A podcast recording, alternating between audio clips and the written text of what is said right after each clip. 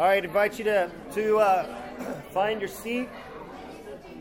Find your seat um, and grab your Bibles. Oh, Bible, Bible. Find your seat, grab your Bibles. Um, the um, Janet, how long do I need to preach before the food is warm? It's ready. Okay, it's going to be a shorter sermon today. Normally, Janet's in the back. But draw it out, draw it out. The food's not ready. So, that, I'm just kidding. That's never happened. Well, maybe one time it did. All right, so uh, friends, we're going to continue our series in First Peter, and um, we're going to be in First Peter chapter three. Will be the the teaching. Will be First Peter chapter three, verses eight through twelve. Um, 1 Peter 3, verses 8 through 12. That's the main focus of our passage this morning. Um, but our scripture reading is going to be a little bit longer. I'm going to go back to verse 11 of chapter 2 to catch the whole flow of this middle section of Peter. So, this is kind of the um, well, the middle section of Peter. There, we had the introductory part that started in chapter 1 and went into chapter 2. And then in uh, chapter 2, starting in verse 11, he got to some specifics about how to live as Christians. And it culminates with this passage that we're going to be focusing on today. And then is, uh, this passage kind of has uh, elements of both.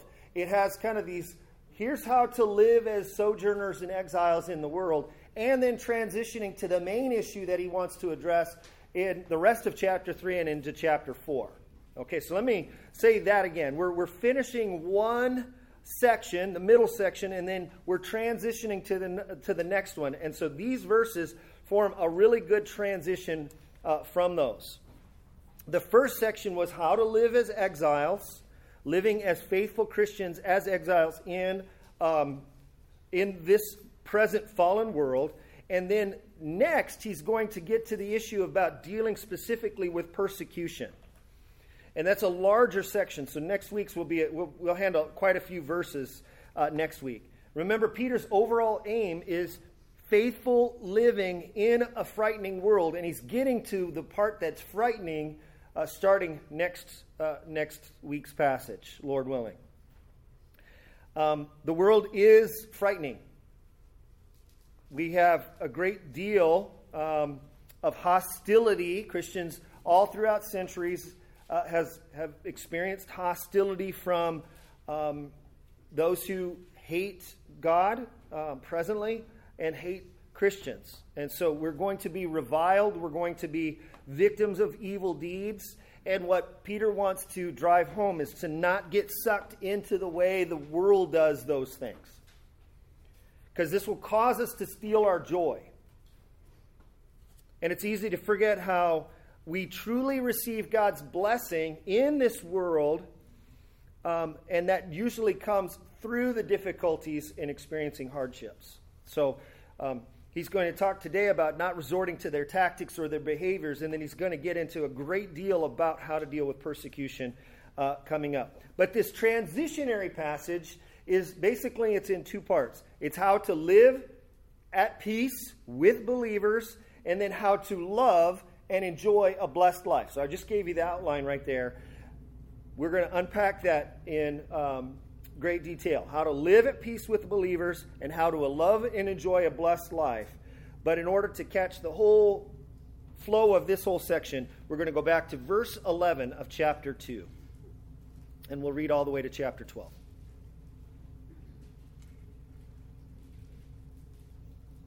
Where Peter writes, Beloved, I urge you, as sojourners and exiles, to abstain from the passions of the flesh which wage war against your soul. Keep your conduct among the Gentiles honorable, so that when they speak against you as evildoers, they may see your good deeds and glorify God on the day of visitation. Be subject, for the Lord's sake, to every human institution, whether it be the emperor as supreme or to governors as sent by him to punish those who do evil and to praise those who do good.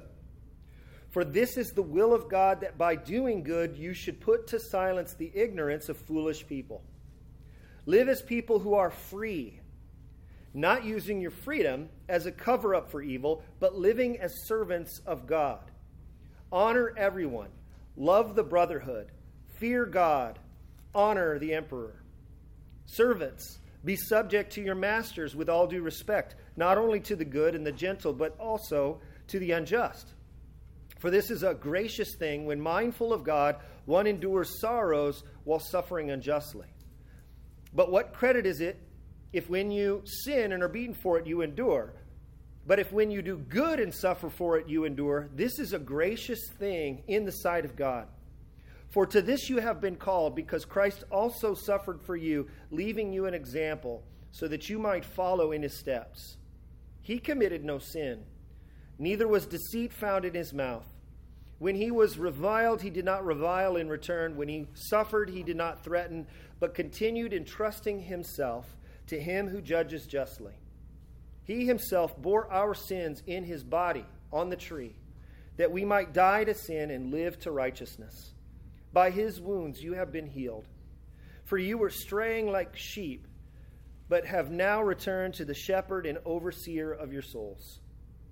Likewise, wives, be subject to your own husbands, so that even if some do not obey the word, they may be won without a word by the conduct of their wives, when they see your respectful and pure conduct. Do not let your adorning be external, the braiding of hair and the putting on of gold jewelry or the clothing you wear, but let your adorning be the hidden person of the heart with an imperishable beauty, of a gentle and quiet spirit which in God's sight is very precious. For this is how the holy women who hoped in God used to adorn themselves, by submitting to their own husbands, as Sarah obeyed Abraham, calling him Lord. And you are her children if you do good and do not fear anything that is frightening.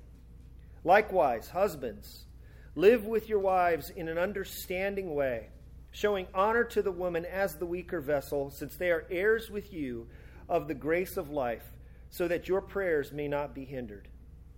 Finally, all of you have unity of mind, sympathy, brotherly love, tender heart, and a humble mind. Do not repay evil for evil or reviling for reviling, but on the contrary, bless, for to this you are called, that you may obtain a blessing. For whoever desires to love life and see good days, let him keep his tongue from evil and his lips from speaking deceit. Let him turn away from evil and do good. Let him seek peace and pursue it. For the eyes of the Lord are on the righteous, and his ears are open to their prayer. But the face of the Lord is against those who do evil. This is the reading of God's word. And we say, Thanks be to God.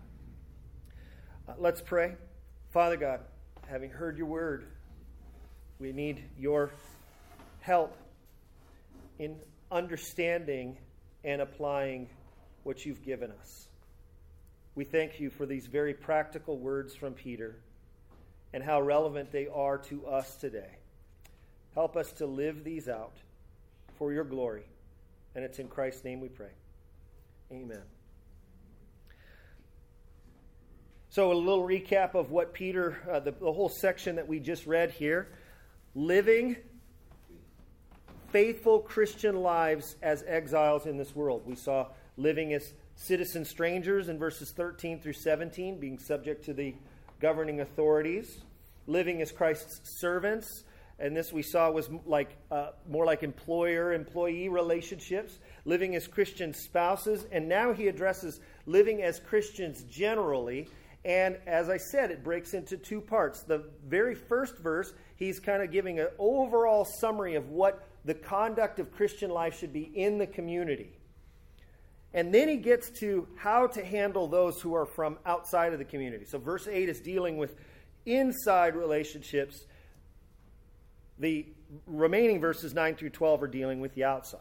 So, first, he talks about living at peace with believers in verse 8. And he lists five desirable qualities. So I want to kind of go through these uh, somewhat quickly here.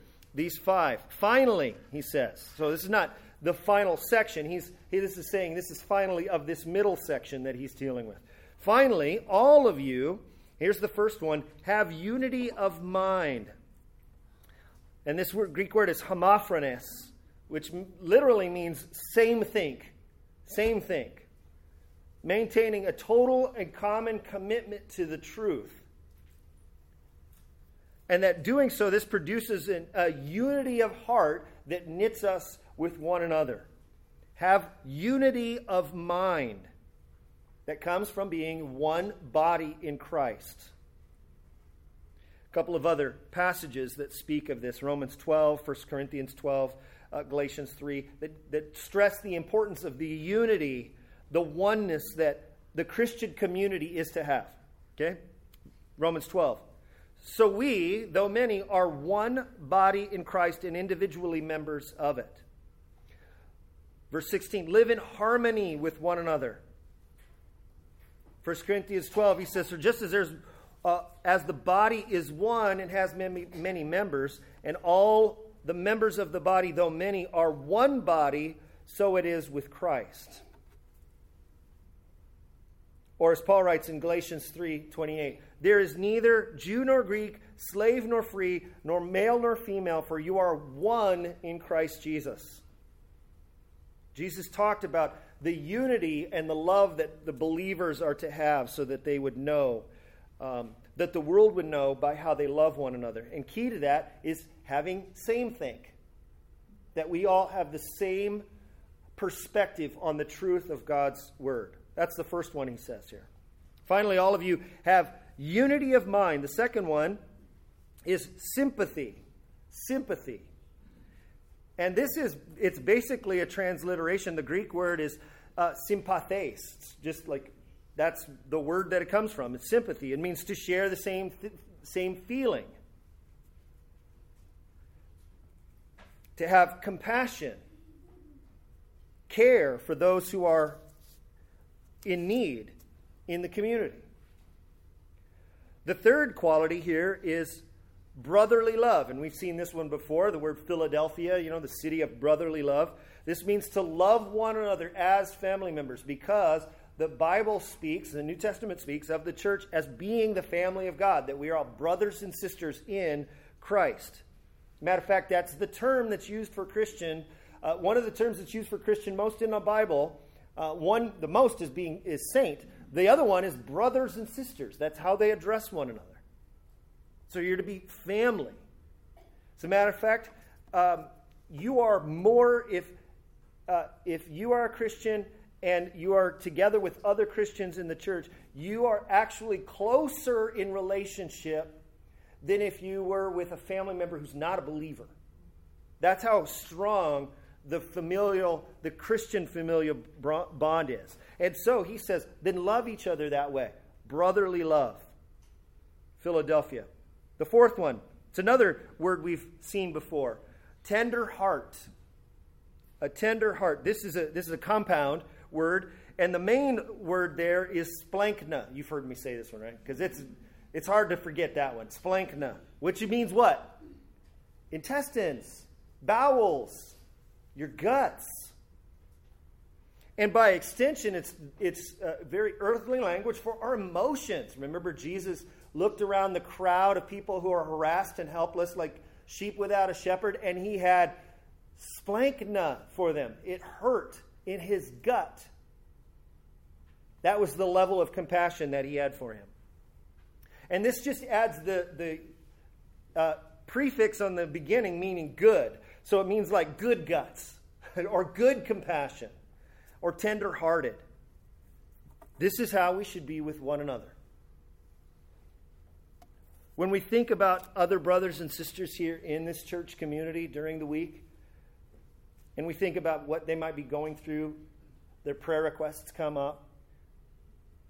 Hopefully, hopefully, if we're following what Peter is suggesting here, that when we read those things, we have splankna, good splankna for them, compassion. And then the last one is a humble mind, which is kind of the culmination of all of these things. It's, it's exactly what um, Peter, excuse me, Paul spoke to the uh, church at Philippi about. About having unity of mind, having love for one another, and to cap it off, it means not being selfish in your own ambitions and in your own uh, desires and your own things, but to think constantly of thinking about how to serve others. Paul says this, Philippians chapter 2. So if there's any encouragement in, in Christ, any comfort from love, any participation in the Spirit, any affection and sympathy, you notice the similar terms here? Complete my joy by being of the same mind, having the same love, being in full accord and of one mind. Do nothing from selfish ambition or conceit, but in humility count others more significant than yourselves. Let each of you look not only to his own interests, but also to the interests of others. Have this mind among yourselves, which is yours in Christ Jesus. Amen. So, a humble mind. So, unity of mind, sympathy, brotherly love, tender heart, compassion, and a humble mind. Really strong words all grouped together, kind of rapid fire at these believers. And why is this so important? Because, remember, his main emphasis here is about how to live a faithful life in this world as a Christian in the middle of a hostile world. You're strangers, sojourners, and exiles. And I'm one of the key, most important factors living as sojourners and exiles and strangers in a foreign land is that you have other people just like you. There's strength in numbers. It's important that you have this unity among you. We need we need to build up our brotherhood. I think that's, if I could summarize what Peter is saying here, is at the culmination of all of this, finally, okay, so here, here, employers, this is how you need to be. The wives, this is how you need to be. Husbands, this is how you be. But if I could put a capstone on all of this, finally, let me just summarize. It's so important that we be one. Because as strangers and exiles in this world, we have the strength in our numbers together. We become the fallback, we become the place to retreat to, the church. And so it's so important to have same think. It's so important to have the same feelings, to have brotherly love, to have good guts, good compassion, and humility toward one another. Amen? So, this is the first one live at peace with believers. So important living faithfully as a Christian in a hostile world. Now, Peter starts to get into the main thing that he's talking about, and that's the persecution that we will be experiencing uh, from a hostile world. And so, here he says, in order to transition to that, he talks about how important it is to live and enjoy a blessed life. Live and enjoy a blessed life, verses 9 through 12. So, having set up the importance of having this brotherhood to form this defense against a hostile world, he now moves to what we do when faced with that hostile world. Okay? And here's the first one do not retaliate. Okay, look at verse 9. Do not repay evil for evil, reviling for reviling. Okay, so there's two parts to here. There's do not retaliate with evil deeds if evil deeds are done to you. That's the returning evil for evil. And then there's next level. I think I think maybe most of us could probably go, okay, I'm good with that one. Here's the next level. Do not retaliate with evil talk when evil talk is directed at you.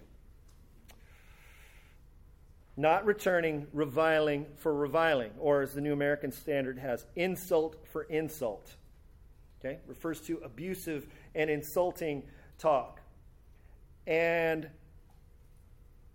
I don't know how much abusive or insulting talk actually comes out of my lips or if it just stays in my head when I think about a lot of the things that are going on in the world. This is confession time. I know we confessed earlier. I'm confessing now again to you that this was a hard one. This is, this is a very convicting thing. How many of you have been tempted to give insult for insult lately? When you see the honestly the kind of the wickedness and the harsh things and the illogical things and um, uh, God desecrating things, and when insults are directed toward toward Christians, it's quite easily, even if it's under our breath, to utter those things. And Peter's telling us here well, part of living and, uh, and enjoying a blessed life from God, as hard as it will be, is to not retaliate. Don't retaliate when evil is done to you with evil deeds, but also don't return insult for insult. Now, it doesn't mean you can't challenge. If you're debating people, you're questioning people on what it is that they might believe or what they are accusing you of. It's not, not saying you can't, you can't plead your case, because we'll see that's quite clear later in this passage that we should. But he's saying we don't do so in an insulting manner, and we don't do it to the manner that they're giving to us. So don't retaliate. Brothers and sisters, don't retaliate. Second one, but bless those who do evil to you. Okay? And this is in the context of insult for insult is is this blessing is also like forgiving. But on the contrary, bless, Peter writes. And as is often the case with Peter's letter, he's, he's drawing so much from the teaching of his Lord and our Lord. You could tell Peter Peter at the end was a really good disciple. And so much of what he says just is drawn right from Jesus' own teaching. Matthew chapter 5. You've heard what, that it was said, You shall love your neighbor and hate your enemy. But I say to you, love your enemies and pray for those who persecute you, so that you may be sons of your Father who is in heaven. For he makes his sun rise on the evil and the good, and sends rain on the just and on the unjust says that right now, before the judgment comes, because he's going to talk about that here in a little bit, but before the judgment comes, in the meantime, you recognize that we're in a period of common grace that's being given to all. Using the word, Jesus' words here, the sun comes up. It doesn't just come up on the good people who are faithful to Christ. And then the rain that is needed to draw the, the good fruits from the ground, that doesn't just come up on, on those who are faithful and pray to Him. It comes up on all. And that common grace that's here now, in Jesus' words, that is the basis for, in the meantime, to bless those who insult you. I think that's what Peter is drawing from here. Imitating the goodness of God to undeserving sinners.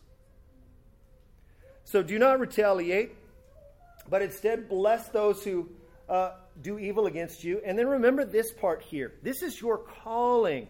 It's very interesting what he says here. For to this you are called, that you may obtain a blessing. Now, some say, well, what's this calling here? Is he referring to you were called to obtain a blessing? Uh, the, this is referring back to what he's just spoken of in verse 8 and in verse 9 to the righteous conduct that uh, he commands for us to be done. So notice there's a connection here between our doing this very difficult task of righteous conduct in this world and receiving God's blessings in this world. Here comes the blessed life part.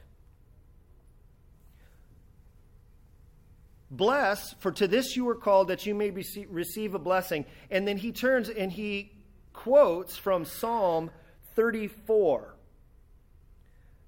Okay, so which is a, a, passage that's speaking about God's blessing on people, and it's not just our future and eternal blessing, that is true, but this is his blessing on us in the present world. Now, I don't want to be confused with because some of you might hear that and you would go, wait, okay, but I know you've spoken against like the prosperity gospel and the health and wealth gospel that talks about God's promised blessings of material blessing in this world. Right? God is calling you to be happy and healthy, and the problem is, is that you just don't claim it, and that you need to uh, speak by faith these things these material blessings into existence.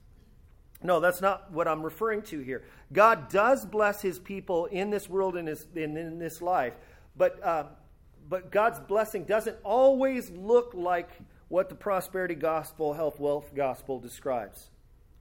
God's blessing comes to those who, who do right, even if they are wrong.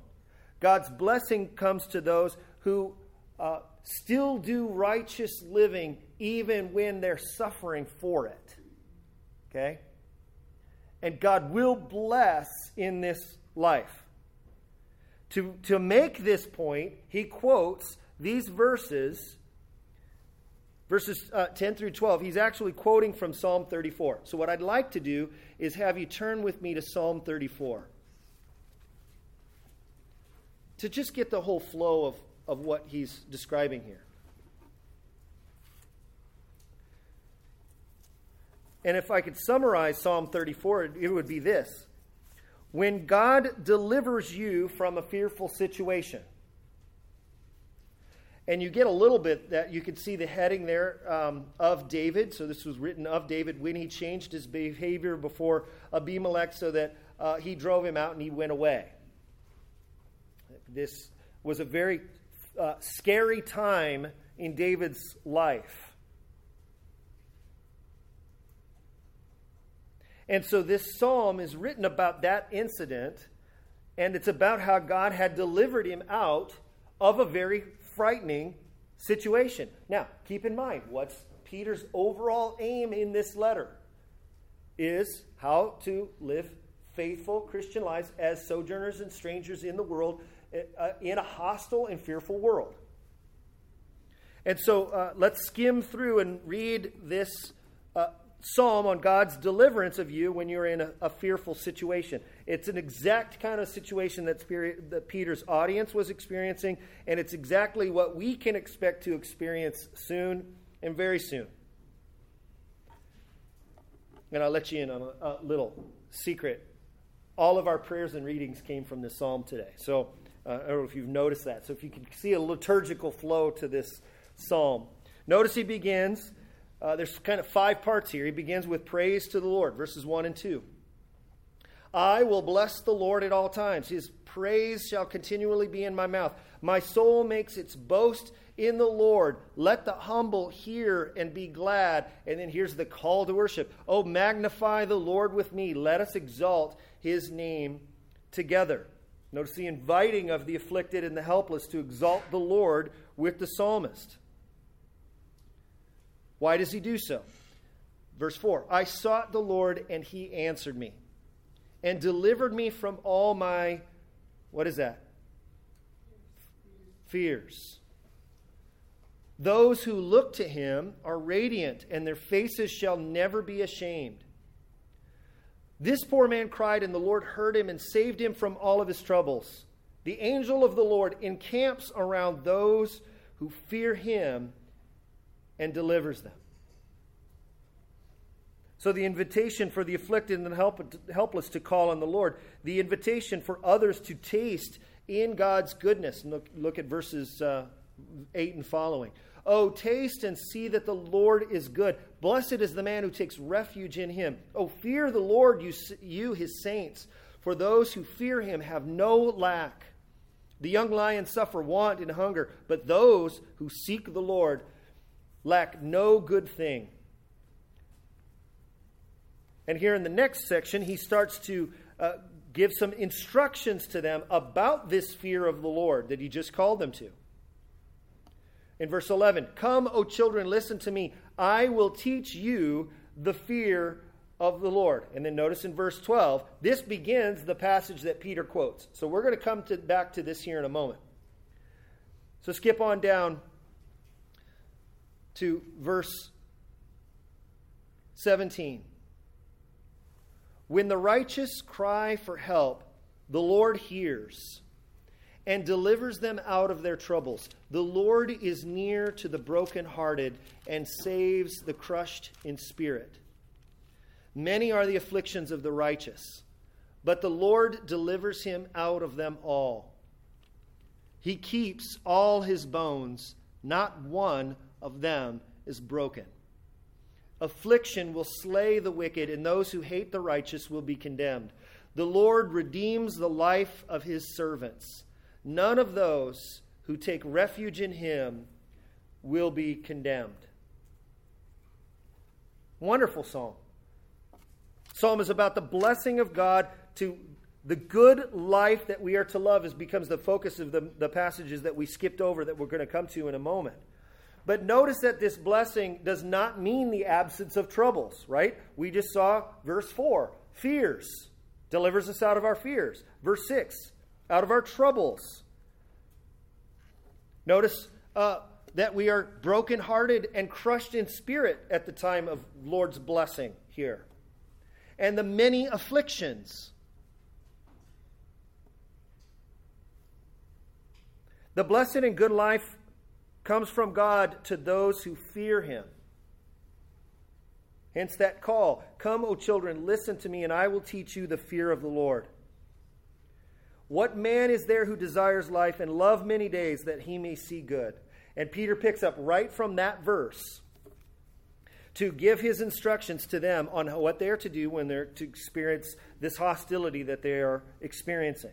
Okay? And so I'll walk through these in a couple of, of steps uh, to learn the fear of the Lord in verses 10 through 12.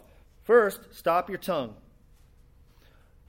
Whoever desires to love life and see good days, let him keep his tongue from evil and his lips from speaking deceit. So this goes in with what he's just been instructing them about. Don't revile, don't return insult for insult. He's just giving you the basic proof text for it. But it's not just in speaking evil, it's, it's against speaking deceitfully too. To speak the truth. That's step one. Here's step two turn away from evil and do good. Verse, verse 11. The first half of verse 11. Let him turn from evil and do good. Here's step three. Let him seek peace and pursue it.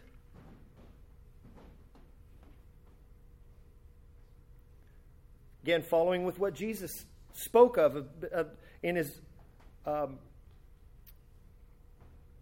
Sermon on the Mount.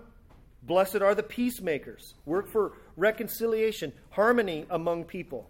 And the fourth step remember the source of life, the Lord Himself, in verse 10. For the eyes of the Lord are on the righteous, and His ears are open to their prayer. What an amazing promise that is that God is looking after us. He's looking after us for our good. His eyes are out recognizing and meeting our needs when we turn to Him. His timely care does indeed come. Now, by contrast, okay, he says this, but the face of the Lord is against those who do evil or who are wrongdoers. Peter uh, doesn't finish the rest of that verse. If you go back to Psalm 34, you can see what the psalmist says uh, there in verse 16.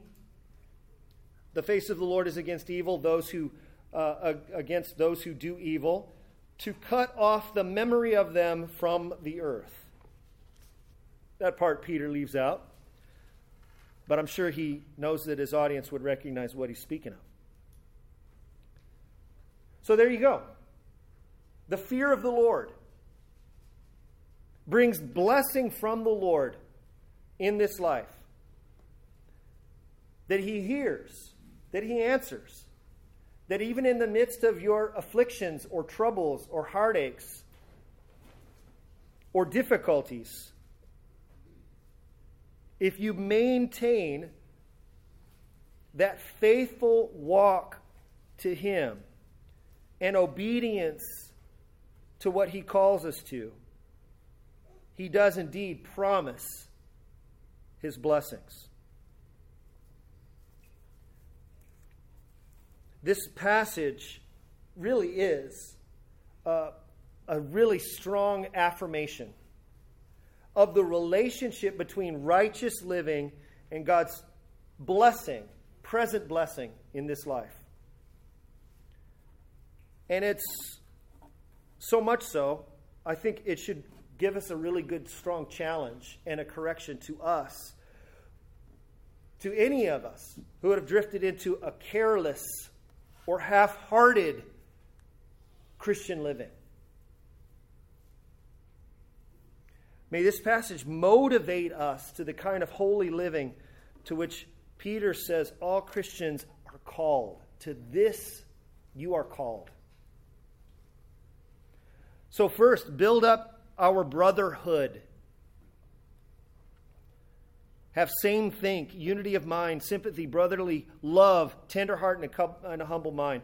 But then, when it comes to what we're going to experience in this world, if we want to live and have a blessed life and happy life in this world, it's going to come in the midst of hardship. And so, don't return evil for evil, insult for insult. Watch your tongue, turn from evil, Seek peace and pursue it. And the eyes of the Lord are on us when we do, and He will indeed turn His face to us and hear our prayer. Amen? Now let's pray together.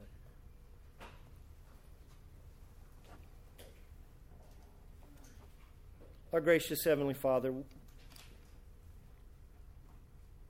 what a true blessing it is and a true means of grace that you've given us, that you've spoken your word to us. And God, I pray that the passage that we have just read from your word would, would challenge all of us and convict all of us. God, as we are going to experience um, difficulty from those around us, um, help us to stay strongly focused on your perspective. To know that you will indeed come at the end of the ages and to bring judgment on the righteous, the, the unrighteous and the wicked and those who do evil. That as the psalmist David says, that you will actually even cut the memory of them from the earth what a thought that would be for us to be surrounded in your presence around your glorious throne in heaven above and to not even recall that their evil had been existed in the world. So, God, help us to have that perspective in the midst of all of this hardship. Help us to remember that we are right now in a season of just common grace, that you're allowing um, that you do permit and tolerate these, these evil and wicked deeds to be done, but help us to not be distracted. Help us to live righteously for you, even in the midst of them, so that we can indeed receive the blessings, the blessed inheritance that you have for us, even now. God, help us to do that. Give us the strength by your Spirit to walk faithfully for you. And it's in Christ's mighty name. And all God's people said, Amen and amen. Brothers and sisters, invite you to stand. We'll do our closing uh, benediction. Um,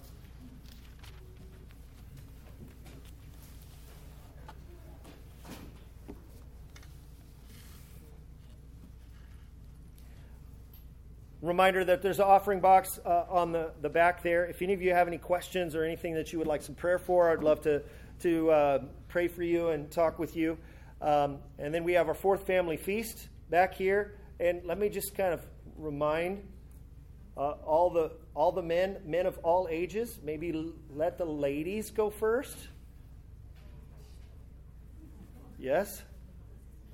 My wife wanted me to remind that the ladies go first. Okay, so ladies, are you cool, cool with that? Okay, but if you, the ladies, if you could help us out and not talk and just get the food so that the guys can get. Janet looked at me like you just ruined that announcement. um, so, uh, brothers and sisters, here's here's the closing benediction uh, before we feast. Now may the grace of our Lord Jesus Christ and the love of God our Father and the fellowship that we have in the Holy Spirit be with all of you as you go. Thank you.